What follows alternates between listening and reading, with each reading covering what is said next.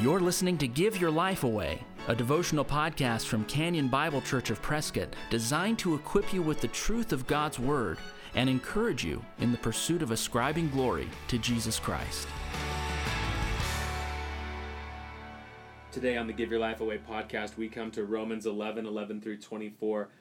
I want to read through this passage. I'll make a couple, of comments as we go through it. And then I want to talk to you for just a minute or two, based on this text, about anti Semitism. And that might seem like an interesting thought, and why would I be talking about that? Well, as I read this section, you'll see exactly why. Romans 11 11 through 24. Paul writes this, and, and this, this really, this verse 11 is really the overarching statement for the whole section. This is what he's arguing for. So I ask, did they stumble in order that they might fall? By no means. Rather, through their trespass, salvation has come to the Gentiles so as to make Israel jealous. Right there. Right there, we learn why many in Israel, in God's sovereign economy, why many in Israel have rejected Christ. Is it so they would finally fall? To hell with them? No, not at all. There's a purpose in God's plan. When people reject Christ from Israel, he then goes to the Gentile nations and they respond to Christ. And again, that's not the end of the story for Israel. They respond to Christ, the Gentiles do, so that Israel would look at the Gentiles and be jealous of the Gentiles' relationship with God, thinking, I should be having that relationship. He's given me and my people the oracles, the, the, the patriarchs. He's given us this heritage. I should have what they have. And that would be a great statement for a Jewish person to make.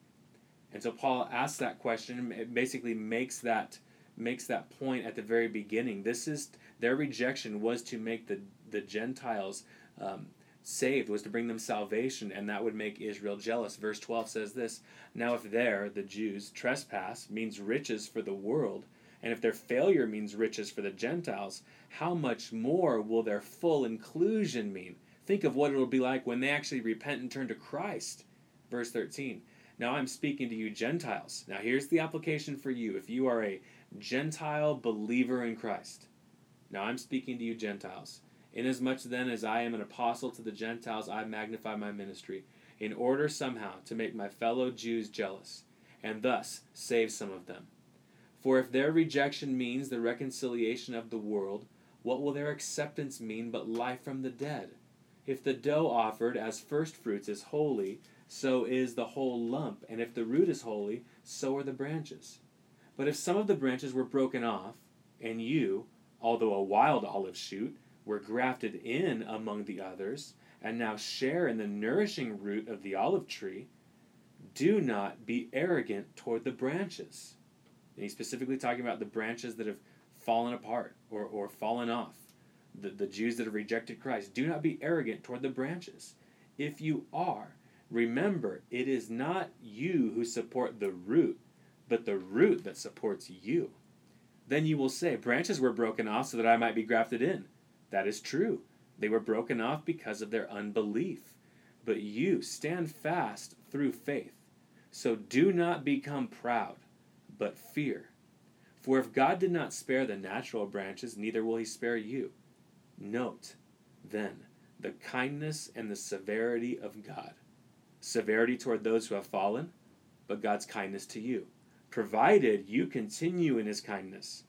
Otherwise, you too will be cut off. And even they, if they do not continue in their unbelief, will be grafted in, for God has the power to graft them in again. For if you were cut off from what is by nature a wild olive tree, and grafted, contrary to nature, into a cultivated olive tree, how much more will these, the natural branches, be grafted back into their own olive tree? Now, I want to draw two applications for you briefly. One is specific, specifically about the Jewish people, and two, it's about anybody who has rejected Christ. First, specifically about the Jewish people. This is a call for Gentile believers, people who are not Jewish, not to hate Israel, not to not to thumb our nose at them because they've rejected the Messiah.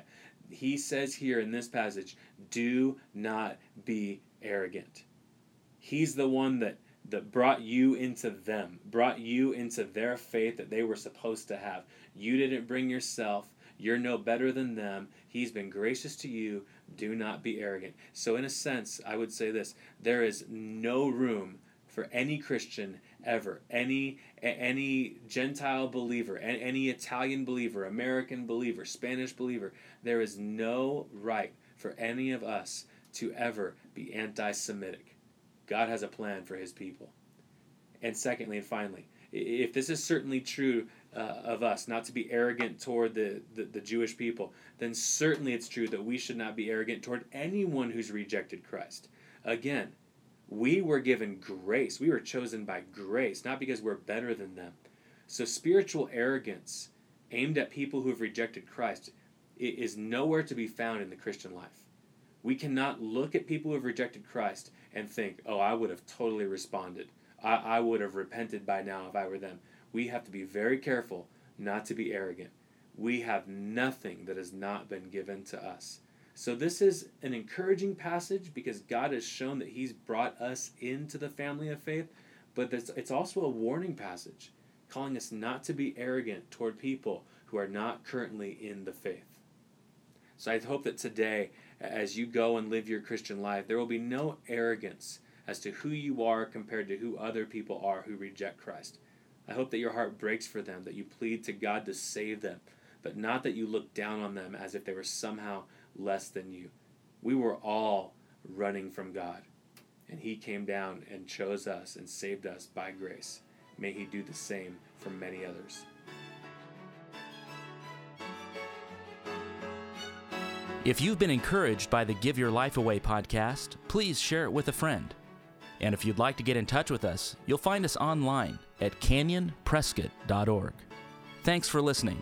Join us next time for Give Your Life Away. We are alive.